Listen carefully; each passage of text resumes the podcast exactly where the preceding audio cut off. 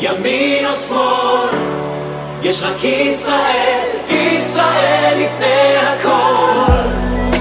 באנו לנצח, ללכת עד הסוף, הכוח של ביחד עושה לנו רק טוב.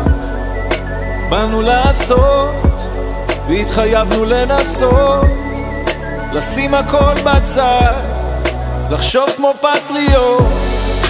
אין יותר ימין או שמאל, יש רק ישראל. שלום לכם, אנחנו כאן בעוד פודקאסט של ניוז השבוע.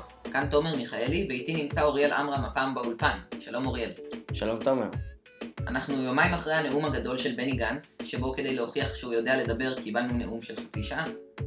אז אוריאל, קודם כל, מה חשבת על הדברים של גנץ? אז כן תומר, בעצם לדעתי גנץ הוכיח שהוא יכול לדבר. זה היה מפתיע מאוד. הוא בעיקר דיבר על הרצון שלו להפוך את ישראל לחזקה וחסינה יותר. אחרי הכל יושב ראש מפלגת חוסן ישראל. הוא תקף את ראש הממשלה, בנימין נתניהו, ואמר שבישראל אין בית מלוכה. ממשלה חזקה מושלת כדי לאחד, ולא מפרידה כדי למשול. אלה היו מילותיו של גנץ. לפעם ראשונה של דיבורים, זה היה די מספק לדעתי. לפי סקר מנדטים שפורסם אתמול במהדורה של חדשות 12, מפלגת חוסן לישראל עולה ל-21 מנדטים. הליכוד ב-30 מנדטים, ויש עתיד יורדת ל-11. עוד מהסקר, בהתאמה לתפקיד ראש הממשלה, נתניהו זוכה ב-36%, וגנץ צמוד אליו עם 35%. נראה לך שזו רק התלהבות של היום אחרי השקת הקמפיין, או שגנץ באמת מאיים על נתניהו?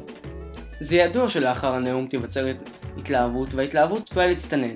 בכל מקרה כרגע, מפלגת חוסן לישראל בהחלט השתנתה במיוחד על ידי צירוף יעלון, וגנץ מנסה להבהיר שהוא נוטה לצד הימיני של המפה, לעומת מה שטוענים עליו.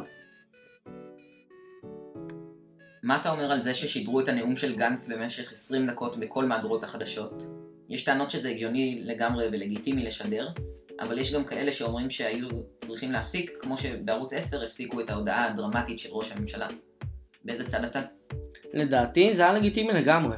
פעם ראשונה שגנץ דיבר יותר ממילה וחצי בציבור לאחר הקמת חוסן לישראל. בכל מקרה אין צורך לעסוק בכך. לסיום, הנה כמה מהדברים הבולטים שאמר גנץ בנאום. ממשלה חזקה מושלת כדי לאחד ולא מפרידה כדי למשול.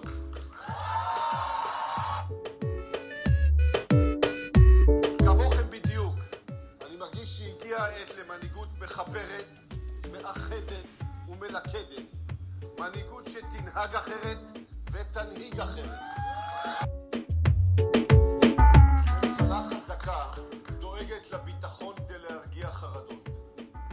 ולא מזינה חרדות כדי לבטח את עצמה.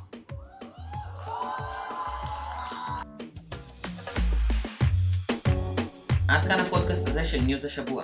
אנחנו 76 ימים לבחירות, וברור שעוד יהיה כאן מעניין. נמשיך לדווח לכם הכל בטוויטר של ידיעות השבוע, וכמובן בעוד פודקאסטים כאלה. תודה אוריאל. תודה גם לך. ניפגש בפרק הבא.